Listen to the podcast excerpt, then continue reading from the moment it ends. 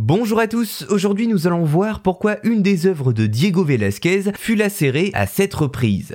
On parle beaucoup ces derniers temps d'attaques d'œuvres d'art dans les musées à coups de projectiles ou de nourriture pour notamment revendiquer diverses causes sociales. Mais cette pratique de la revendication par l'attaque n'est pas nouvelle et à l'époque où les dispositifs de sécurité des œuvres étaient plus légers, une toile du peintre espagnol Diego Velázquez en a fait les frais et nous allons voir comment. La Vénus au miroir est un tableau de Diego Velázquez qui a été exécuté entre 1647 et 1651. Le tableau en lui-même représente la déesse Vénus de dos dans une pose lascive, allongée sur un lit et se regardant dans un miroir tenu par son fils Cupidon. Déjà, première information importante, la Vénus au miroir est le seul nu féminin de Velázquez qui nous soit parvenu. Cela à cause de l'Inquisition qui supprimait de tels tableaux. Dans cette toile exposée au début du XXe siècle à la National Gallery à Londres, on retrouve des influences qui serviront notamment à Édouard Manet pour une de ses peintures les plus influentes qui se nomme Olympia. Peut-être que nous en parlerons un peu plus précisément un jour. Eh bien, ce tableau, la Vénus au miroir, figurez-vous qu'il va se retrouver à prendre 7 coups de hachoir en son sein et nous allons voir pourquoi. Le 10 mars 1914, une femme qui lutte ardemment pour les droits de vote des femmes au Royaume-Uni, Mary Richardson, se rend à cette fameuse National Gallery, sort un hachoir de sa poche et se met à lacérer la Vénus au miroir avec ce fameux hachoir. Son action aurait été motivée par l'arrestation la veille de la suffragette Emmeline Pankhurst, une femme politique féministe influente. Mary Richardson laissa sept entailles dans le tableau, endommageant la zone entre les deux épaules de la Vénus. Les dégâts furent réparés avec succès par le chef restaurateur de la National Gallery. De son côté, cela est moins évident pour Mary Richardson, qui sera condamnée à six mois de prison, le maximum prévu pour la destruction d'une œuvre d'art. Dans une déclaration au Women's Social and Political Union, peu après, elle explique J'ai essayé de détruire l'image de la plus belle femme de la mythologie pour protester contre le gouvernement qui détruit Madame Pankhurst, qui est le plus beau personnage de l'histoire moderne. Elle ajoutera dans une interview de 1952 qu'elle, je cite, n'aimait pas la façon dont les visiteurs masculins regardaient la peinture bouche bée toute la journée.